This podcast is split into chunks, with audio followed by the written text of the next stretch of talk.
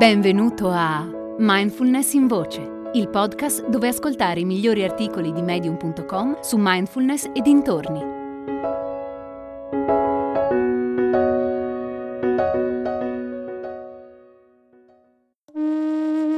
Meditare da solo o da sola è difficile? Vorresti essere più costante nella pratica? Sto creando un gruppo online per aiutarti a praticare mindfulness con regolarità. Puoi partecipare ovunque tu sia. Per informazioni visita mindfulnessbergamo.net barra praticare.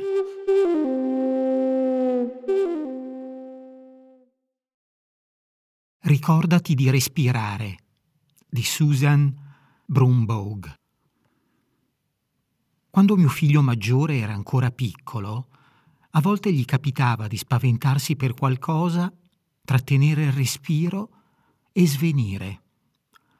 Non lo faceva apposta, come magari accadeva altre volte quando seduto faceva una lunga ispirazione, gonfiava le guance e mi fissava con sguardo accusatorio. No, banalmente quello che succedeva era che ad ogni singhiozzo incamerava sempre più aria e quando i polmoni erano saturi sveniva. Era come se si dimenticasse di espirare. Anche a mio marito e a suo padre capitava questa cosa quando erano bambini. Il consiglio della sua famiglia? Soffiagli in faccia, così si scuote un po'. Anche da adulti a volte ci dimentichiamo di respirare. Magari, quando ci aspettiamo qualcosa di particolarmente positivo o negativo, tratteniamo il respiro per prepararci a ciò che ci aspetta.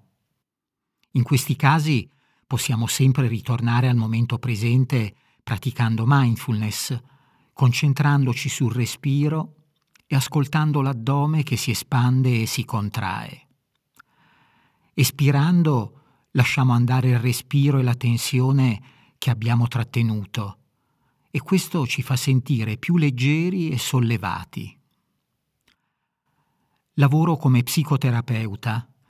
Mi piace condividere pratiche di mindfulness e divulgare questa forma di meditazione. Vi racconto una pratica che ho guidato diverse volte. Riguarda proprio l'inspirazione e l'espirazione. Per prima cosa prepariamoci a meditare.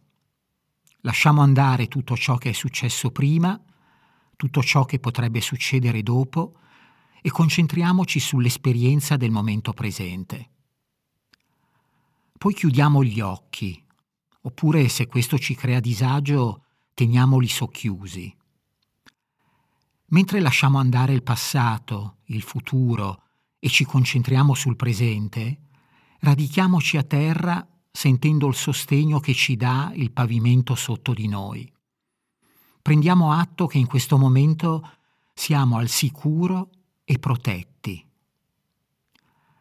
Poi utilizziamo il nostro respiro per ancorarci. Respirando normalmente, portiamo la nostra attenzione alle sensazioni del respiro là dove si manifestano in modo più evidente.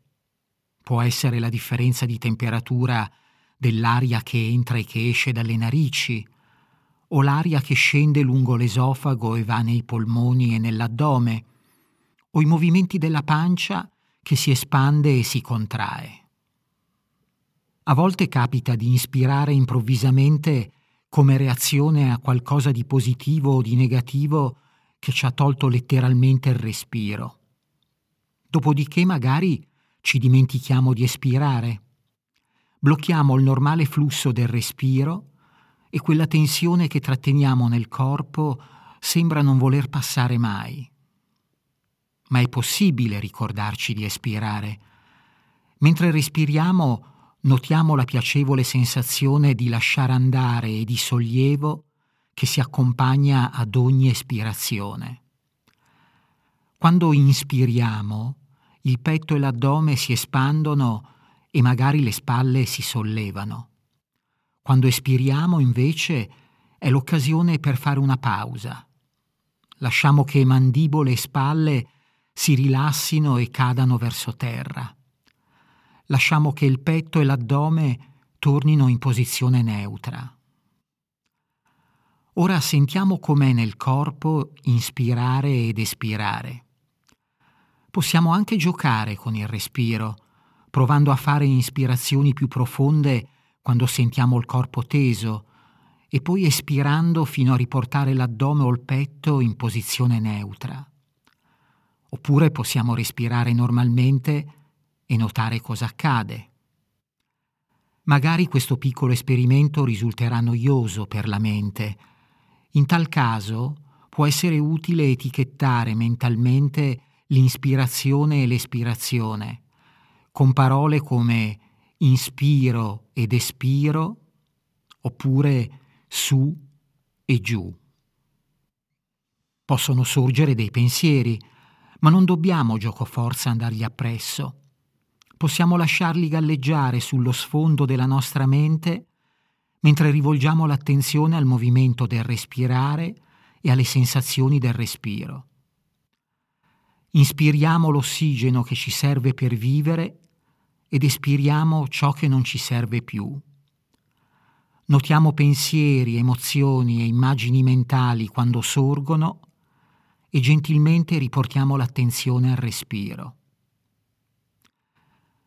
Ora che siamo quasi alla fine della meditazione, portiamo attenzione alle sensazioni di contatto del corpo con le superfici che lo circondano. Notiamo i suoni intorno a noi, la temperatura dell'aria e se gli occhi sono rimasti chiusi, riapriamoli e prendiamo contatto visivo con l'ambiente che ci circonda.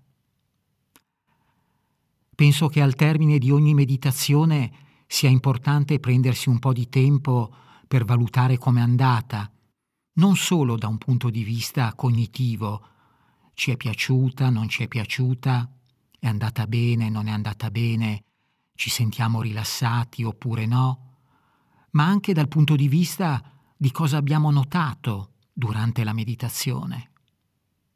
Quando è che abbiamo prestato attenzione intenzionalmente a ciò che stava accadendo dentro e fuori di noi?